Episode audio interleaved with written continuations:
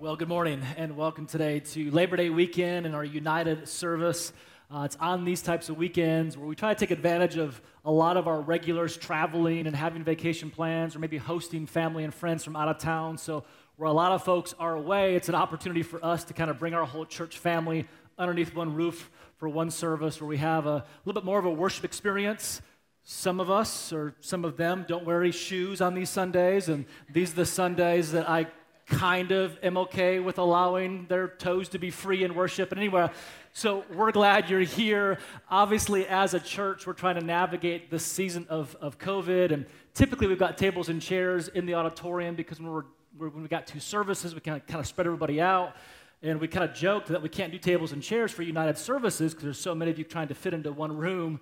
Uh, but about a month ago, our church family probably had its first and only kind of you know, uh, COVID impact, where for the first year and a half, we were largely, you know, absent from a lot of COVID uh, uh, contractions in people in our church. About a month ago, a lot of folks got COVID, so we kind of joked, well, at least we're naturally vaccinated right now. If you're not, you know, shot vaccinated right now. So we'll continue to kind of navigate this season, and we appreciate you being here today, whether in person or viewing online. Man, if you're checking us out, uh, if you're on a boat or a beach right now, do not message us. We're glad that you're watching us from where you're vacationing, uh, but we only want to celebrate with you if you're in your couch right now because in some way this might be a better seat than your seat but if you're on the beach or on a boat that's you've got the best seat so anyway with all of you in person today go ahead and welcome those who are viewing online thank you so much for checking us out as the video there kind of helped to introduce we're going to get into a series this month on on the, on the character of John. And I, I, struggle to say the character of John because anytime in our current culture when we use the word character, it's not a very uh, uh, supportive word. Normally we say people who act out are characters, right? So John was a person. So we're going to talk about the, the person. I want to introduce the person of John today and look at some of his writings throughout the month of September. I hope you'll come back to hear it because John, as a person, had an interesting faith journey in his own right and things he had to develop in his own life that I think would would relate very well to where all of us are at. John actually died in his mid 90s, which was kind of incredible given the time he lived in. He actually made five submissions of books to the Bible. There's the Gospel of John, First John, Second John, Third John, and then the book of Revelation.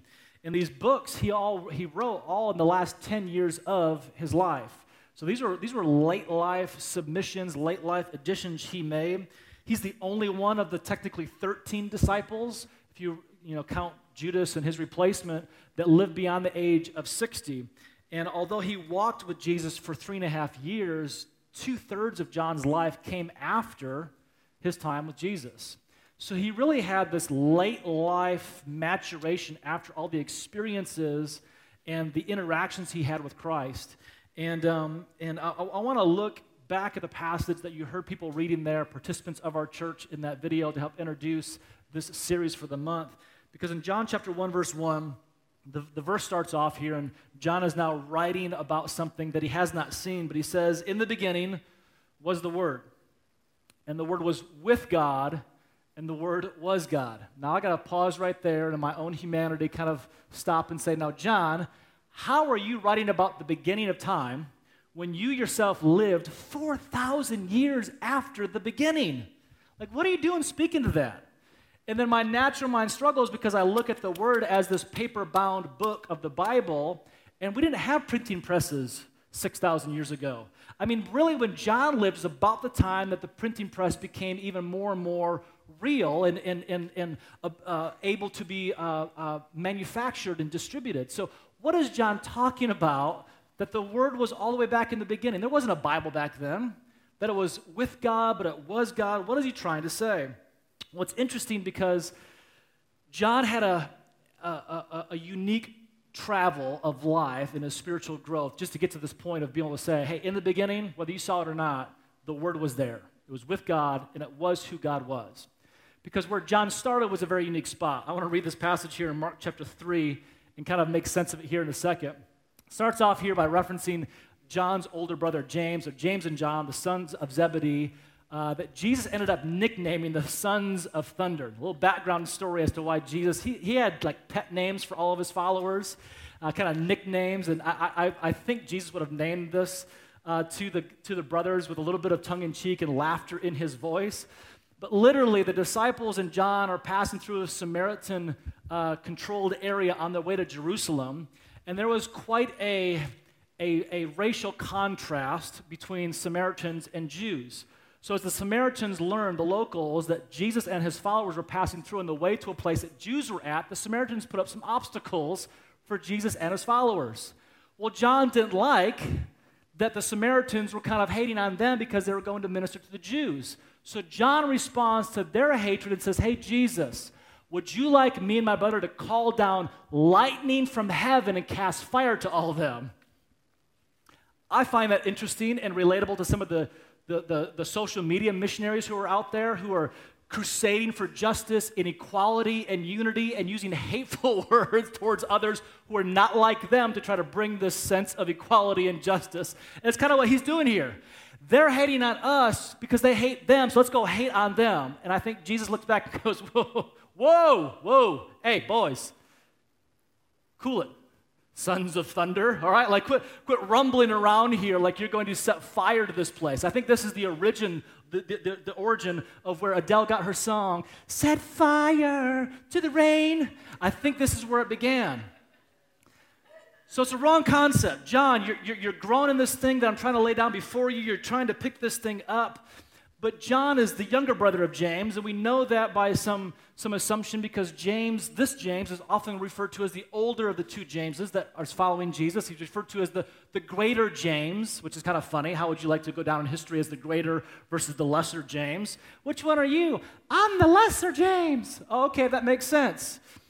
So you can only imagine here how John loved to hang out with the older brother how he kind of smelled himself a little bit. I mean, if you've got an older sibling or an older cousin or an older friend in the neighborhood you hung out with when you were younger, it was really cool to hang out with the older cool kids because you kind of stepped out there a little further, didn't you? Oh, I, I, got, I, got my, I got greater James behind me here, so I'm going to talk about lighting my, my adversaries up with lightning and fire. John's probably speaking out here a little bit more than he needs to. But John grows, and the person of John starts to develop in his walk with Jesus as he continues to step through this. We pick up John's growth here in John chapter 19, verse 26. And here's the picture of Jesus hanging on the cross. He's breathing his last few breaths of, of natural life here on this earth. And Jesus, when he saw his mother Mary and the disciple whom he loved, now John is writing this referring to himself that way, which is kind of interesting. I'll come back to that. The disciple whom Jesus loved is standing nearby his mother. Jesus says to, mo- to his mother Mary, Woman, here's your new son. And what Jesus is assigning here is Mary had lost her husband Joseph, ultimately Jesus' stepfather, some years before. Joseph was older than Mary and passed away uh, much, much uh, uh, long before the crucifixion happened.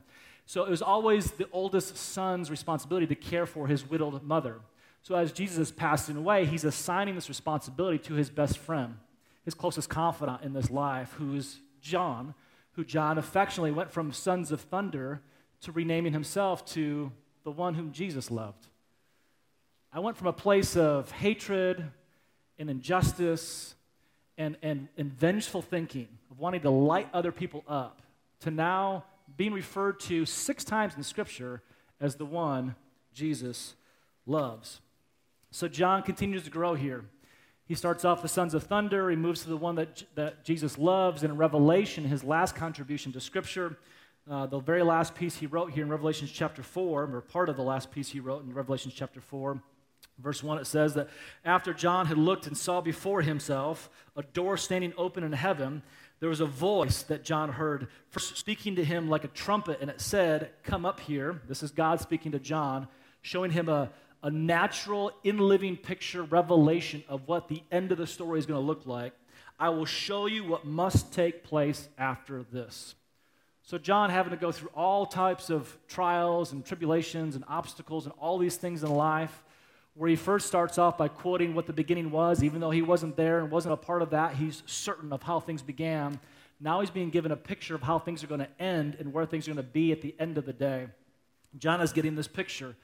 And it's an illustration for us that when we struggle in the moment, it's often because we have forgotten where we've come from. And because we've forgotten where we come from, we lose sight of where we're trying to go. And we end up floundering here in the middle of life, not sure of where to go and how to go about it because life seems so confusing when you don't know the end caps of how this goes. So, the thought I want to lead us to in worship here as we go back into some songs in a moment is that when you forget where you came from, when you forget about what the beginning was, because you weren't there, and if you can't imagine how the Word was God, it was with God, and He walked among us, when you forget about where we came from, it's real difficult to keep your sight on where you're going. And that's where the here and now can get so confusing. I don't know how it's going to end. I'm uncertain. I'm insecure. I'm really afraid of how this is going to happen.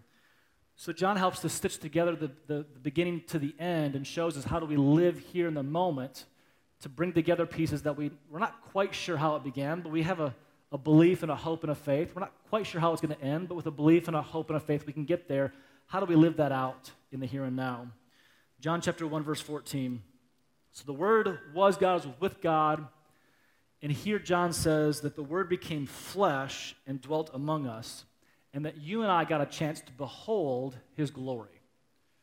That when we beheld His glory, we got a chance to, to live in the midst of His presence, no longer in the Old Testament uh, is the Spirit of God only living in a tent that you had to go and to be perfect and, and enter into. Now, John is saying, listen, the, the glory of God sits together where you came from and where you're going is in the moment of you just believing that if you'll open your hands to receive God and lift your hands to exalt God and spread your arms wide to embrace God, you'll behold His glory and His presence will dwell among you. Someone say, Amen. That's the whole goal of this. So I'm going to be real short inside of, of how I'm going to share because I want to set the platform and lead the platform for us to, to experience worship today and have some kind of moments and segments of the service today where we can look a little further deeper into the situation of worship and how it can carry us from what we're not quite sure of in our past and what we're not quite sure of in our future. So I want you to picture in your mind as we continue in service in just a moment of what are you facing right now? What is it that's got you uncertain? of how it's going to end? What is it that you're so uncertain of what is in your future that you have forgotten where you've come from in your past? What is it? Because if you'll keep that in mind, the beholding of his glory in the here and now can be a whole lot more certain. So I'm going to invite the worship team to, to jump back into a song here entitled The Battle Belongs. In fact, why don't we stand up to our feet here right where we're at? as we sing this song, the song kind of gets into this idea that, man, I, I, don't know what was, I don't know what will, be, what will become, but if I can just stand here and now, I will walk into and through all the things that I'm facing. So, what have you forgotten of how it all began for you? What are you uncertain of as to how things will unfold? If those are two challenges and two tensions you're facing right now, allow the battle to belong to Him. And inside of that, you just behold the fact that He brings victory out of every situation. Amen? So, Father, we thank you for this opportunity to come into your presence. God, we welcome you in this house. God, thank you for a, a Sunday holiday morning on a, on a weekend that we're doing more yard work and things around the house that we care to choose to do. But God, in this moment right here, we get to open our hands and lift our hands and spread wide our arms to embrace and behold you for whatever we're facing right now, where the revelation is unclear and the beginning is, is uncertain, God, help us in this moment to grab a hold of who you are in our lives today for the future to come. In Jesus' name, we all said.